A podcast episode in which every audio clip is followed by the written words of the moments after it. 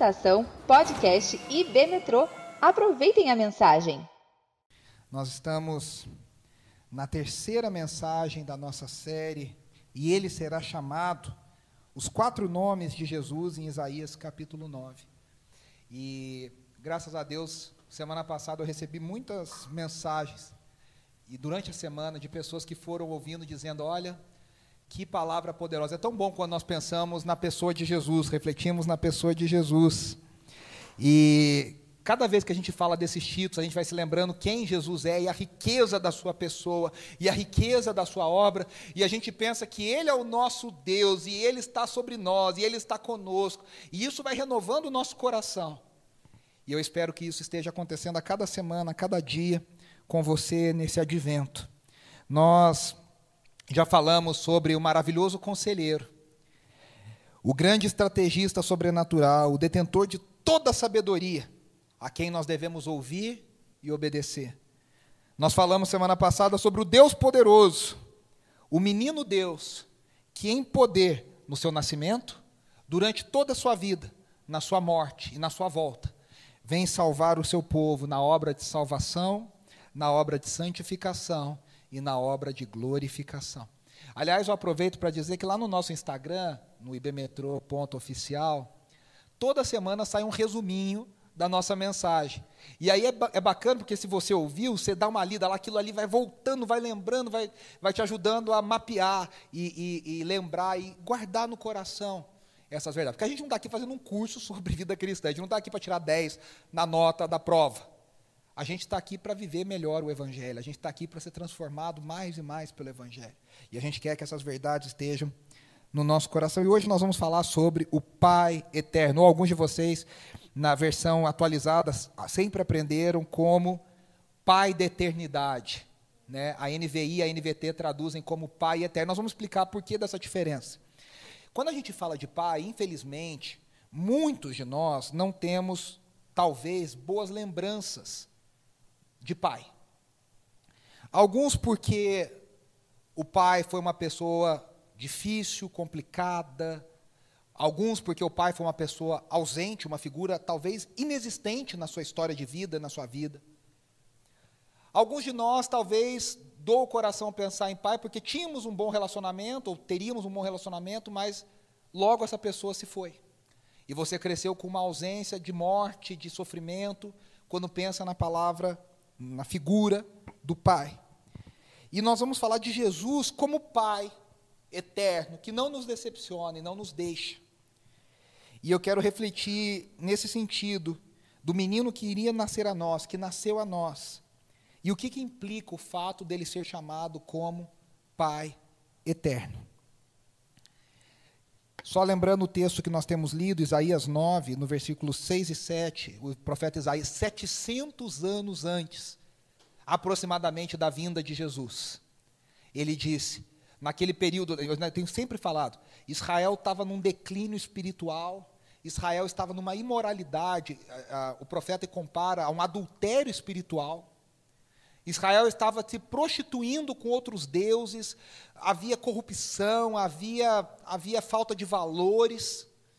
E Deus estava profetizando através do menino, através do profeta Isaías, que haveria destruição, e esse período de destruição viria debaixo do poder da Babilônia, Deus usando a Babilônia para que a Babilônia executasse o juízo de Deus.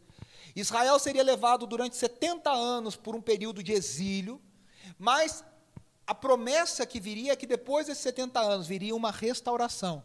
Isaías está profetizando essa restauração através do menino que iria nascer. Ele diz no versículo 6 do capítulo 9: Porque um menino nos nasceu, faltava 700 anos, mas ele está dizendo: na eternidade esse menino já nasceu. Um menino nos nasceu, um filho nos foi dado. E eu penso aqui, eu sempre falo isso, né? Israel ouvindo, a nossa esperança está onde? Ó, oh, vai nascer um menino. Aí você fala, pô, menino tem que ser um guerreiro, tem que ser um, um valentão, tem que ser um general de guerra. Não, um menino nos nasceu, um filho nos foi dado. O governo está sobre os seus ombros e ele será chamado maravilhoso conselheiro, Deus poderoso, Pai eterno, príncipe da paz. Ele estenderá o seu domínio e haverá paz sem fim sobre o trono de Davi, sobre o seu reino, estabelecido e mantido com justiça e retidão, desde agora e para sempre o zelo do Senhor dos exércitos fará isso. Aleluia. Amém. Essa é a palavra do Senhor. A primeira coisa que eu queria trabalhar é o seguinte: talvez você esteja pensando quando eu falei, peraí, pai, mas Jesus não é o filho? né? Talvez alguns de vocês estavam aqui pensando, mas peraí, que é até estranho falar Jesus pai, né? E, e que, em que sentido Jesus é pai? Mas peraí, em que sentido Jesus é o filho da Trindade? A gente tem que lembrar o seguinte: primeiro, Isaías não tinha essa concepção que nós temos pós primeira vinda de Jesus da Trindade. A Trindade é uma do... primeiro que a Trindade é uma doutrina que não está na Bíblia o nome Trindade. Você não encontra na Bíblia a palavra Trindade, não tem. É uma doutrina estabelecida na história da igreja pelos apóstolos e pelo ensino apostólico ao olhar para as escrituras. E quando Jesus veio e falou: "Eu sou o filho, que obedeço o Pai e vou derramar o meu outro paráclito, vou derramar o outro que é igual a mim, que é o Espírito", a igreja falou: "Peraí, então esse Deus que é um, ouça Israel, o Senhor teu Deus é o único Deus".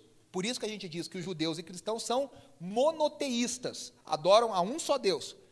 Por que, que os cristãos, a fé cristã era ofensiva ao judaísmo? Porque para eles parecia que era um politeísmo, eles estão adorando vários deuses, nosso Deus é um. Mas quando a gente olha para o Antigo Testamento, a gente começa a encontrar pistas da trindade espalhadas no Antigo Testamento, ainda não que claramente. Então Isaías não tinha essa clareza de que o menino que iria nascer seria a segunda pessoa da trindade, o filho. Jesus. Ele achava e provavelmente pensava que Deus levantaria uma pessoa que viria capacitada pelo Espírito Santo, como no Antigo Testamento, o Espírito Santo vinha sobre pessoas específicas para trabalhos específicos, e Deus iria levantar essa pessoa com espírito de sabedoria, como o próprio Isaías diz, e ele seria então um, uma representação do Deus forte, do Pai eterno, do príncipe da paz. Não que essa pessoa seria o próprio Deus forte, o próprio príncipe da paz, o próprio maravilhoso conselheiro. Então, a primeira coisa que a gente tem que entender é o seguinte: uma das heresias, até coloquei uma foto aqui que representa isso. Uma das heresias na história da igreja sobre trindade, e tem várias, é chamada de modalismo. O que, que é essa heresia? O que, que a doutrina ortodoxa da trindade diz? O nosso Deus, isso levou séculos a igreja discutindo. É muito legal você estudar a história dos concílios, os termos. A igreja discutia por questões do termo, qual o termo correto. E aí tinha uma diferença da igreja oriental para a igreja ocidental, porque os termos significavam uma coisa lá, uma coisa aqui. E aí eles não se entendiam até a hora que eles chegaram num consenso e falaram: a gente está falando a mesma coisa. E o que, que é essa mesma coisa que a igreja ocidental e oriental, lá pelo século IV depois de Cristo, entenderam que era a Trindade? Deus é um, uma só essência divina uma só substância divina. Mas ele, ele é revelado a nós em três pessoas: o Pai, o Filho e o Espírito. Uma substância, três pessoas. O que, que o modalismo ensina e foi condenado pela igreja como uma heresia? De que Deus é um e que ele se manifesta em alguns momentos como Pai, em outros momentos ele se manifesta como filho, em outros momentos ele se manifesta como espírito. Percebe que essa não é a, a doutrina original. A doutrina original é que há um pai, há um filho e há um espírito, que estão sempre em atuação e agindo conjuntamente. Mas não é uma manifestação, tem hora de pai, manifestação de filho e manifestação de espírito. Então, gente, Isaías não sabia disso, mas a Bíblia não está ensinando que Jesus e o Pai são uma coisa que mudam de face. Não é isso. O que Isaías está querendo dizer aqui, através da profecia, que nem mesmo ele entendia, é que não é uma questão da relação da trindade em si. Como Jesus é o Pai? Jesus, na trindade, é o Filho. Na relação entre Pai, Filho e Espírito. A gente não sabe muito cá entre nós sobre como é esse relacionamento entre eles, a chamada pericorese, essa dança entre a trindade. A gente não sabe. A gente conhece o que a teologia chama de trindade econômica. O que é trindade econômica? É a trindade em ação no mundo. A gente sabe o que o Pai fez, o que o Filho fez e o que o Espírito fez. O que o Pai faz. É, Coríntios, Paulo fala assim, né? A, o, o, Espírito distribui os dons como ele quer, nas manifestações do Filho, para agradar o Pai. Ou seja, cada um tem uma função, cada um tem uma ação. Então Jesus é o Filho com relação à própria Trindade, ao Pai e ele é o Filho, gerado na eternidade. Mas em que sentido Jesus pode ser um Pai para nós? Na relação para conosco. Percebe? Há uma diferença da relação da Trindade entre si e da relação da Trindade conosco. Então, a questão não é a relação da Trindade entre si, mas a sua relação para conosco. Por isso que Spurgeon, o príncipe dos pregadores, disse certa vez sobre esse texto. Olha o que Spurgeon disse. Quão complexa é a pessoa do nosso Senhor Jesus Cristo. Quase que em um só fôlego o profeta Isaías o chama de menino, mas também chama de conselheiro. Como é que esse menino tem tanta sabedoria? Como é que esse menino é estrategista? Um filho, mas ao mesmo tempo um pai eterno. Interessante, né? E aí Spurgeon termina dizendo: isso não é contradição. Isso não é contradição. Eu tinha um professor de teologia no mestrado, Dr. Eber Campos, pai, que tem o Eber Campos filho, Júnior. E ele dizia assim, ensinando sobre a pessoa de Cristo, ele falava: Meus irmãos, faz 40 anos que eu ensino essa matéria, e há 40 anos eu me maravilho com a pessoa de Jesus Cristo. E aí ele começa a chorar e fala: Que pessoa singular na história é o nosso Senhor Jesus Cristo. Quanta beleza há no nosso Senhor Jesus Cristo. Quanta grandeza há na revelação da pessoa de Jesus Cristo. Quanta profundidade há na revelação de quem é Jesus. E aí nós vamos ver como é que Jesus pode ser um Pai eterno para nós. Primeira coisa, Pai evoca a ideia da obra e do caráter de Cristo em relação a nós. Como é que é isso? Por que, que ele é um Pai para nós na sua obra e na sua, na sua relação conosco. Primeira coisa, ele é o nosso representante maior. O que, que significa isso? Sabe quando a gente fala assim? Nos Estados Unidos fala muito isso, na história americana eles falam, os pais fundadores. O que, que são isso? Não é que todo, não era pai de verdade, mas eram aquelas pessoas que representavam toda a nação que viria a ser constituída. Então eles eram os pais fundadores. Da mesma forma que a Bíblia usa patriarcas. Os pais da igreja, por exemplo, que são chamados pais da igreja, o que, que, é isso? Não significa que eles são donos da igreja. Não, eles são os nossos representantes. Foram eles que abriram as portas, eles que estabeleceram os fundamentos. Jesus é nosso pai à medida que ele é o nosso representante maior. A gente não é mais filho de Adão. Agora em Cristo nós somos filhos do segundo Adão. Nós deixamos de ser filhos do primeiro Adão e passamos a ser filhos do segundo Adão. Olha o que diz Colossenses 1,18. Ele é a cabeça do corpo, que é a igreja. É o princípio primogênito dentre os mortos, para que em tudo ele tenha a supremacia. Então, primeiro, no sentido de que ele é o nosso representante maior. Nós não somos filhos do primeiro Adão, nós somos filhos do segundo Adão. Romanos capítulo 5, o apóstolo Paulo diz: o primeiro Adão trouxe morte, o segundo Adão nos dá vida. O primeiro Adão falhou, o segundo Adão obedece aonde o primeiro falhou. Eu não sei você, mas eu quero ser filho do Adão melhor, do segundo. Onde o primeiro falhou, eu quero estar com quem acertou. Eu não quero estar com quem errou, né? Eu quero ser filho desse aí. Segunda coisa, é Ele que nos dá a vida. Ele é um Pai para nós, porque é o próprio Cristo que nos vivifica. Olha o que diz 1 Coríntios 15, 22, que lindo versículo do apóstolo Paulo. Pois da mesma forma como em Adão todos morrem, em Cristo todos serão vivificados. Quem nos dá vida? Por enquanto, uma vida espiritual, mas um dia essa vida será literal.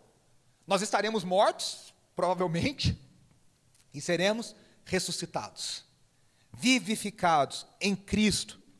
João 1,4, no prólogo maravilhoso de João, ele diz: Nele estava a vida, e a vida era a luz dos homens. Por que, que ele é nosso pai? Ele é nosso representante e ele nos dá vida. Terceira coisa, ele é compassivo para conosco.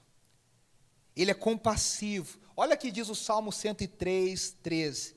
Como um pai tem compaixão dos seus filhos, assim o Senhor tem compaixão dos que o temem. De novo, aqui é Antigo Testamento, aqui o salmista não tinha ideia de que isso poderia se refletir na segunda pessoa da Trindade, Jesus. Mas deixa eu te falar uma coisa, eu sempre digo isso, Isaías está do lado de lá. Um menino nos nasceu, mas ele está falando pela fé, porque ele estava 700, 700 anos antes do nascimento de Jesus. Nós estamos dois mil anos para cá. A gente já sabe o que aconteceu na vida e obra de Jesus. E eu te pergunto, quantas vezes, eu faço até um desafio para você. Vá num, num, num site da, do YouVersion, por exemplo, da Bíblia, no aplicativo, e coloque compaixão. E Novo Testamento no filtro lá. E veja quantas vezes, quantas vezes o Evangelho, os Evangelhos mencionam. E Jesus tendo compaixão deles. E Jesus descendo do barco, viu as multidões e teve compaixão. Tem a história lindíssima da, de Jesus indo fazer algo, e no meio da caminhada dele passa a viúva que perdeu o seu único filho, o velório, o, o, o cortejo do enterro daquele filho.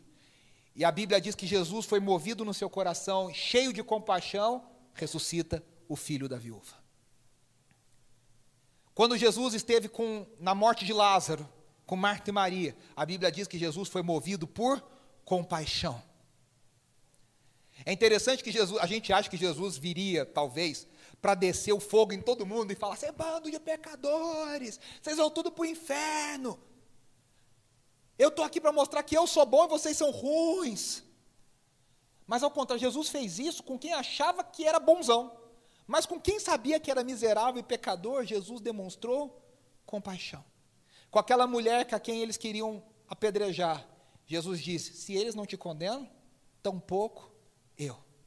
Como um pai se compadece dos filhos, assim o Senhor se tem compaixão dos que o temem. Ele é um pai para nós porque ele tem compaixão de nós. E a gente vai além. Hebreus diz: nós não temos alguém lá que não sabe como está na nossa carne. Nós temos um sumo sacerdote que sabe exatamente o que é estar no nosso lugar. O que é estar no nosso lugar. Quarta coisa, por que, que ele é um pai para nós? Porque ele cuida de nós e quer o nosso bem. Movido por compaixão. Olha, esse texto de Jeremias é lindo, né? Jeremias 29, 11. Porque sou eu que conheço os planos que tenho para vocês, diz o Senhor. Planos de fazê-los prosperar e não de lhes causar dano. Planos de dar-lhes esperança e um futuro. A gente sempre acha, na nossa teologia doente, e muitas vezes ensinada para nós, que Deus está só esperando a gente pecar para pisar na gente. Que as coisas ruins acontecem porque a gente deu brecha. Porque a gente abriu alguma coisa, que aí Deus vem e pá! Como se ele tivesse ali escondidinho falando: ah, eu sabia que você ia pecar. Eu sabia que você ia fazer alguma coisa. A gente tem essa coisa dentro de nós, né? Esse medo, essa culpa. E aí a gente precisa lembrar que Deus já dizia a Israel, e Deus em Jesus fala muito mais. Eu sei os planos que eu tenho para vocês, é planos de prosperidade, é planos de bênção, é planos para que vocês tenham um futuro, para que vocês tenham esperança. Eu me lembro quando Jesus fala para os seus discípulos: os pássaros, eles não trabalham e não plantam, e Deus alimenta cada um deles. O que Jesus está querendo dizer é o seguinte: se Deus cuida dos pássaros, muito mais Ele cuida de vocês. Essa semana eu fiz esse exercício com a Andressa lá em casa. Nosso coração às vezes né, fica ansioso, a gente vai pensando no ano que vem, pensa mil coisas que vai acontecer, e aí você não tem garantia de nada, e o, o Brasil é aquela loucura que você não sabe o dia de amanhã, a economia está nesse vai e volta, e pá e tal. E aí eu sempre falo lá em casa, faço um exercício, eu falo, Andressa, vamos pensar para trás, olha para trás. E a gente começou a fazer, a gente comemorou oito anos de casado, a gente começou a fazer um retrospecto. Olha, a gente achava que não ia conseguir não sei o que lá, e Deus abençoou e a gente fez isso. A gente pensava assim, olha o que, que Deus fez assim. E se você fizer isso, você vai começar a perceber como Deus foi cuidando de cada coisa, cada situação. A gente tem vivido milagres tão incríveis, impressionantes. Eu me lembro, por exemplo, vou contar um. No mestrado da PUC, contei isso para a Merlise. O mestrado que a Merlise está fazendo e terminando. Eu fiz em 2017. Quando chegou no final de 2017, eu recebi uma oferta da IBNU para isso, e o Adelmo, que era o gestor da IBNU, me ligou na terça-feira e falou: Olha, a igreja não vai poder te ajudar mais. Eles pagavam um valor e eu completava esse valor. E as bolsas eram mínimas, mínimas, mínimas. Acho que eram oito bolsas para o programa inteiro. E aí que eu falei, não sei, vou ligar lá e vou cancelar, e vou fechar, a gente vê o que, que dá e tal. Isso foi na terça. Na quarta, eu recebo uma ligação da faculdade, dizendo que eu havia sido selecionado e ganhado bolsa 100% do mestrado. No começo da pandemia, teve um dia que eu falei assim: e se meu salário for cortado? Na quarta, eu recebi um e-mail que meu salário havia sido cortado em 50%. Na quarta, no mesmo dia, eu recebi uma ligação de um amigo dizendo: Deus mandou fazer uma oferta para vocês. E o valor já está na conta de vocês. E essa oferta é para contribuir com o salário que talvez vocês percam. Eu fiquei pensando, se vocês perderem o salário, e eu fiz uma oferta na vida de vocês. Deus cuida de nós. Há um outro texto dos evangelhos que Jesus diz: Se vocês que são maus sabem dar coisas boas por filhos de vocês, quanto mais o nosso Pai que está nos céus. Ele tem prazer em dar coisas boas para nós. E a última esperança que eu lembrei nessa situação. Por que, que Jesus é um Pai para nós? Porque Ele está sempre conosco. Hebreus 13, 5 diz: Nunca o deixarei, nunca o abandonarei. Ele está conosco. Tem uma canção que a Carrie Job gravou, acho que aqui no Brasil foi a Ana Nóbrega que gravou, que diz: Eu sei que estás comigo, eu sei que estás comigo, eu sei que não me deixas sozinho em minhas lutas, eu sei que tu me amas, eu sei que Ele nunca vai nos deixar, Ele nunca vai nos abandonar. Aí a segunda pergunta que aparece é: mas nós não somos todos filhos de Deus? Tem a música do Natal que diz: é, eu sei que Papai Noel não esquece de ninguém, né? E fala dos filhos. Será que a gente não é todo mundo filho de Deus? Será que todo mundo não, não, não faz parte dessa festa? E a gente precisa entender: somos todos criaturas, todos somos criaturas, nem todos somos filhos. O único filho por direito de Deus, por herança, é Jesus, o filho unigênito.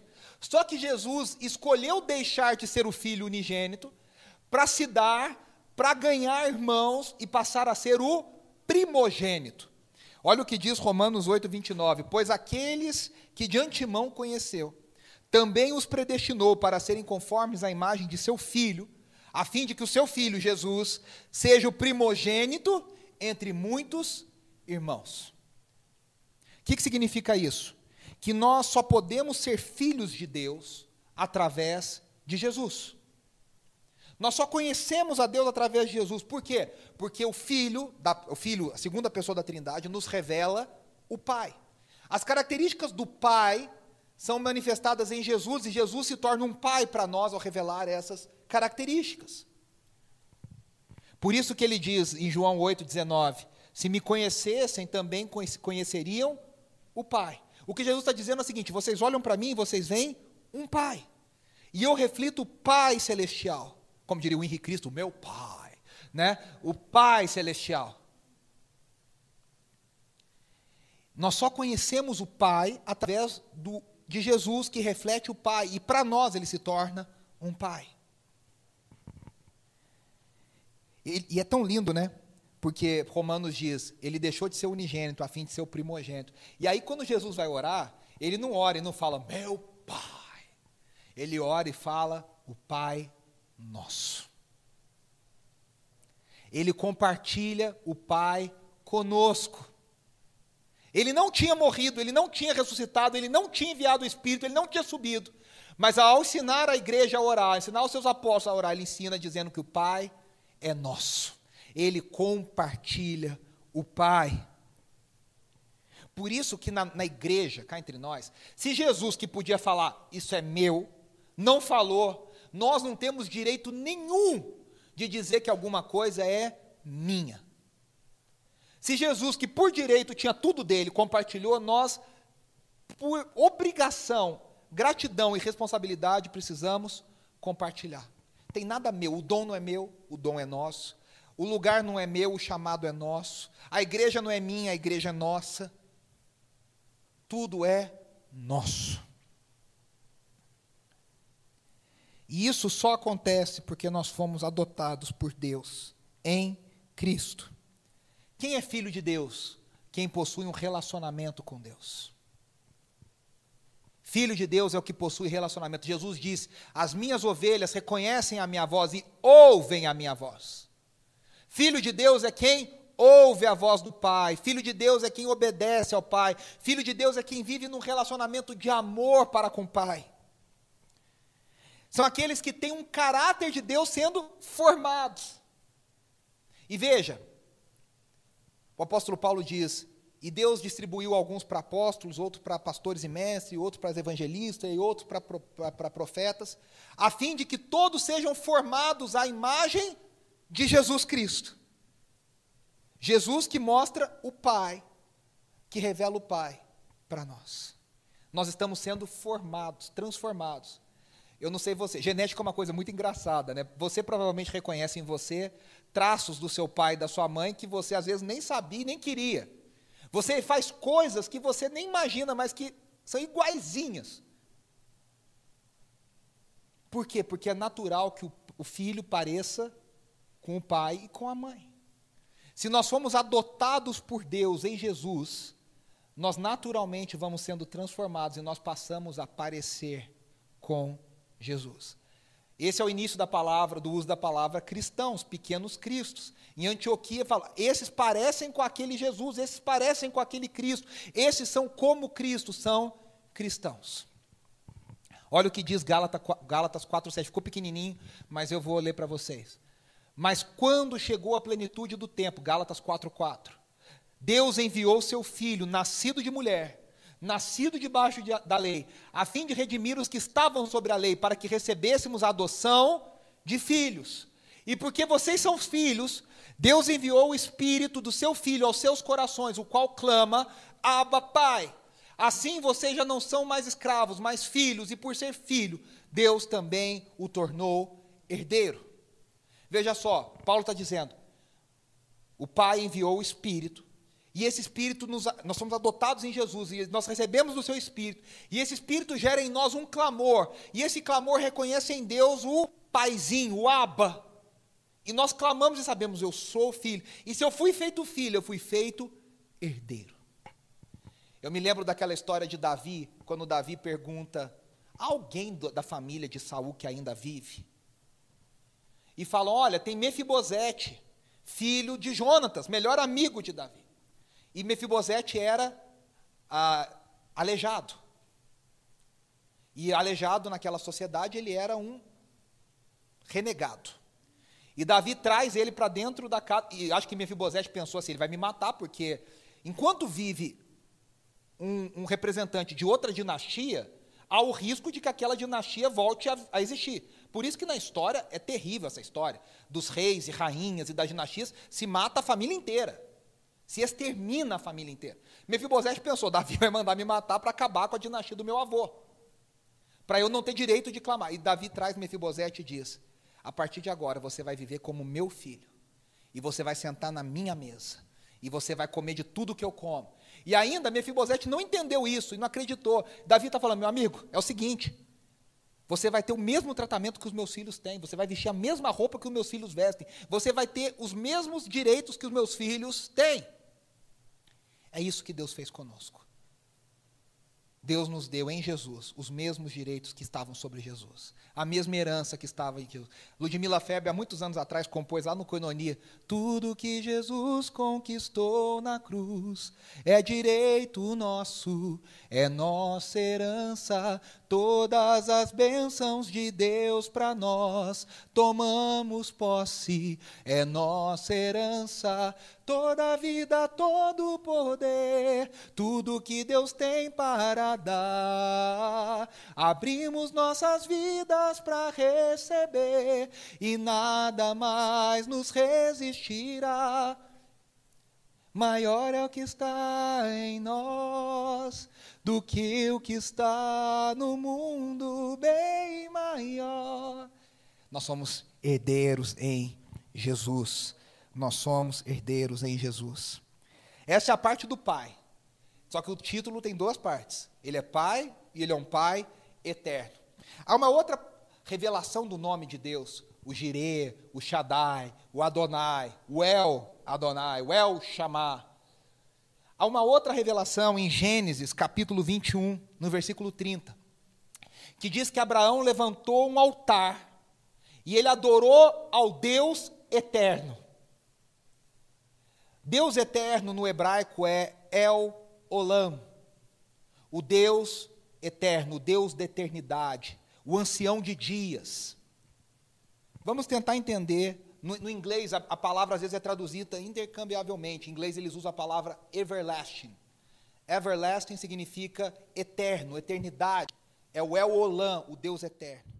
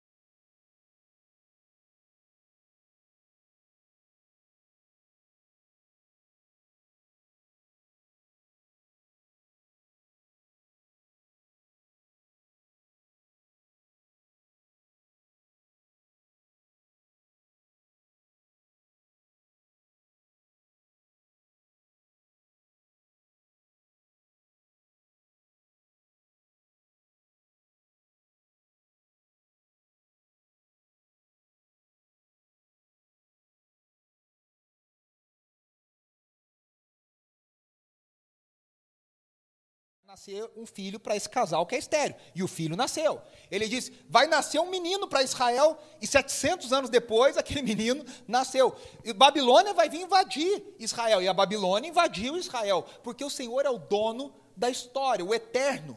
Significa que ele não está no tempo, ele está acima do tempo. Ele, ele, o tempo para Deus é algo que está fora dele. A gente não, a gente existe no tempo. A gente vive no tempo, a gente se move no tempo. Deus está acima do tempo, Ele é o Senhor da história. Por isso que Ele é autoexistente. Ah, só uma coisa antes disso, né? É, a eternidade de Deus evoca autoridade. Quando a Bíblia diz que Ele é o ancião de dias, está lá em Daniel capítulo 7, versículo 9. O, o Adilton vai lembrar, tem uma música do Ronquenoli absurda com o solo do Abe Laboriel, que chama Ancients of Days. Oh, Ancients of Days. É ancião de dias. É o Deus que é velho de dias, antigo de dias. O que, que significa isso? Significa que ele está evocando a ideia de autoridade. Ele tem autoridade sobre o tempo, ele tem autoridade sobre a história. E aí Daniel descreve esse ancião, Daniel 7, 9, depois você vai ler lá. Fala dos cabelos, dos olhos que são como fogo, dos cabelos que são brancos como a neve. Você lembra de outra descrição dessa? O ancião de dias é a mesma descrição de Jesus em Apocalipse de João. O ancião de dias é Jesus. E está dizendo que ele é o Alfa e o Ômega, o princípio e o fim. Ele está querendo dizer: a história tem um começo comigo e a história tem um final comigo. Eu sou o dono desse negócio todo. Eu sou o rei dessa parada toda. Aquele que era, aquele que é e aquele que há de vir. O apóstolo Paulo fala duas vezes, em Efésios capítulo 1 e 10, e Gálatas 4, 4 que nós lemos, que Jesus veio na plenitude dos tempos. O que, que significa isso? O apóstolo Paulo está dizendo: Jesus nasceu no momento exato que deveria nascer. Deus é tão soberano da história que Deus não se atrasa. Tem uma música do Renascer Praise que a gente canta tão linda, né? Que diz: Jesus, plano melhor, nunca chega atrasado. Sua hora é perfeita, sua maneira mais linda. Deus não se atrasa. Jesus nasceu no exato momento que ele deveria nascer. Ah, mas o imperador não sei o que lá, o rei tal, o império tal, Alexandre Magno.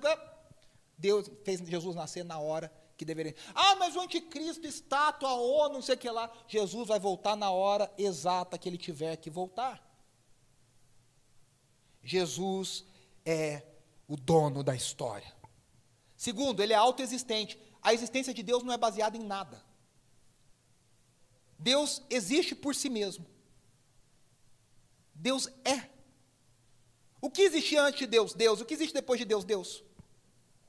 Deus é. A existência toda está em Deus. Terceira coisa, ele nunca muda. Quando diz que ele é eterno, significa que ele é o mesmo.